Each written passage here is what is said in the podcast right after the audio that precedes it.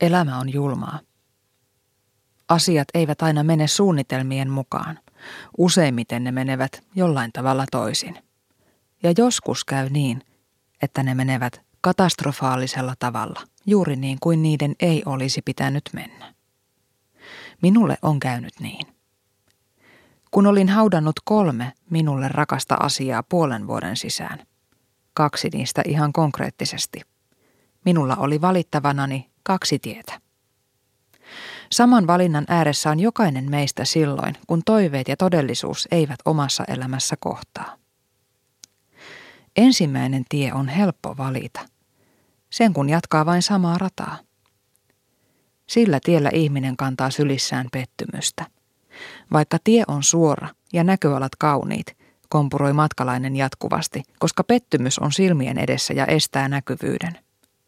Vaikka saapuisi miten hienoon paikkaan tahansa, pettymys on aina mukana ja se nostetaan aina kyytiin matkan jatkuessa. Pettymys on raskas matkatavara. Mitä kauemmin sitä kantaa, sitä enemmän se painaa ja pistää vihaksi. Hitto sentään.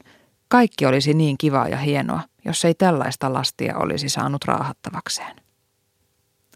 Lopulta pettymyksestä tulee osa kantajansa. Katkeruus. Tekosyy sille, miksi mukaan ei voi ottaa mitään muuta. Kädet ovat jo täynnä. Jos matkanteko tökkii, voi aina syyttää painavaa taakkaansa. Muuten kyllä, mutku. Matkalainen unohtaa, että pettymyksen kantaminen on vapaaehtoista. Toinen tie on vaikeampi kulkea, ainakin aluksi. Se tie on varoittamatta täysin erilainen kuin mihin on tottunut. Kun elämä ei ole vastannut toiveisiin ja suuntaa on haettava uudelleen, jopa tien alkupää on vaikea löytää. Kun se löytyy, lähdetään matkaan ilman kompassia ja karttaa. Lähteminen kestää. Hyvästit ovat pitkät.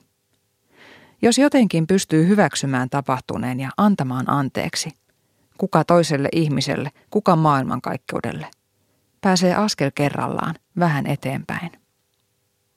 Unohtaa ei tarvitse, eikä voikaan. Se, mitä joskus oli ja mitä toivoi, jätetään taakse. Tällä tiellä on kuljettava silmät auki ja katse kaukaisuudessa, koska reitti on vieras ja uusi.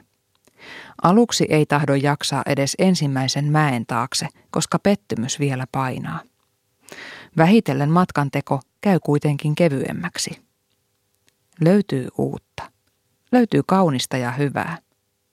Löytyy uusia suunnitelmia, joista jotkut toteutuvat, jotkut eivät. Löytyy seikkailu löytyy elämä.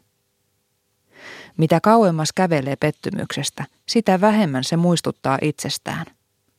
Lopulta se on vain yksi monista paikoista, joissa joskus on käynyt. En tiedä, mikä minut sai suurten pettymysten jälkeen valitsemaan tien numero kaksi. Kaikilla edellisillä kerroilla, pettymyksiä kohdatessani, olin puskenut ykköstietä pitkin. Ehkä tällä kertaa kannettavaa olisi ollut jo liikaa. Tai ehkä valintani oli vain onnekas vahinko. Mitään elämää suurempaa viisautta minussa ei ole, sillä olen nähnyt kulkemani tiet vasta jälkeenpäin.